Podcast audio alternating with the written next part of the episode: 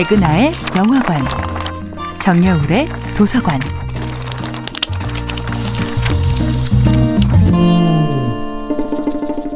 안녕하세요. 여러분과 아름답고 풍요로운 책 이야기를 나누고 있는 작가 정여울입니다. 이번 주에 만나보고 있는 작품은 버지니아 울프의 델러웨이 부인입니다. 델러웨이 부인 클라리사를 더욱 특별하게 만들어주는 순간이 있습니다. 첫사랑 피터를 깊이 사랑했음에도 리처드와 결혼한 이유를 떠올리는 순간이지요. 결혼 후 날마다 한 집에 살아야 하는 사람들에게는 약간의 방임, 약간의 독립성이 필요하기 때문이라는 것입니다. 상대방의 사생활을 꼬치꼬치 캐묻지 않는 여유.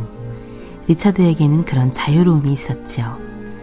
이 작품은 전쟁이 끝난 뒤 영국인들이 애써 보여주고 있던 완벽하게 의연하고 금욕적인 참을성, 그 뒤에 숨은 불안과 슬픔을 그려내지요.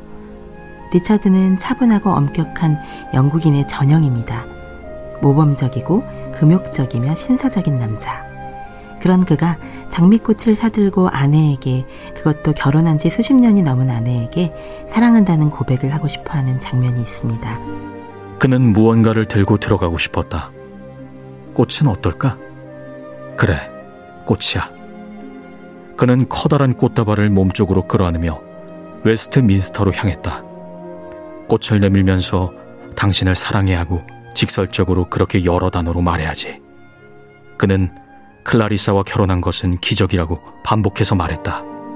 리처드는 마음속으로 생각합니다. 아내에게 쑥스러워서 사랑한다는 말을 차마 못한다면 그건 세상에서 가장 큰 실수라고요.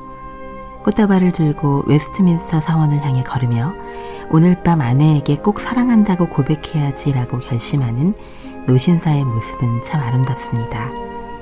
리처드는 전쟁의 상흔이 깊게 베인 런던의 거리 곳곳을 바라보며 자신의 가슴 속에 아직 사랑이라는 감정이 남아있다는 것 자체가 기적임을 깨닫습니다. 클라리사를 만날 수 있다는 사실 자체를 그녀와 매일 함께하는 자신의 인생 자체가 기적이라고 생각하는 사람입니다. 리처드는 사교계 사람들이 보기에는 욕심이 너무 없어 더 높은 공직에 올라가지 못한 사람이고 질투심 가득한 피터가 보기에는 상상력이 부족한 사람이지만 제가 보기에는 자신이 진정으로 지켜야 할 생의 가치가 무엇인지를 잘 아는 사람입니다. 클라리사는 이런 눈부신 사랑 속에 살아가고 있기에 그 자체로 소중하고 특별한 사람이 아닐까요? 정여울의 도서관이었습니다.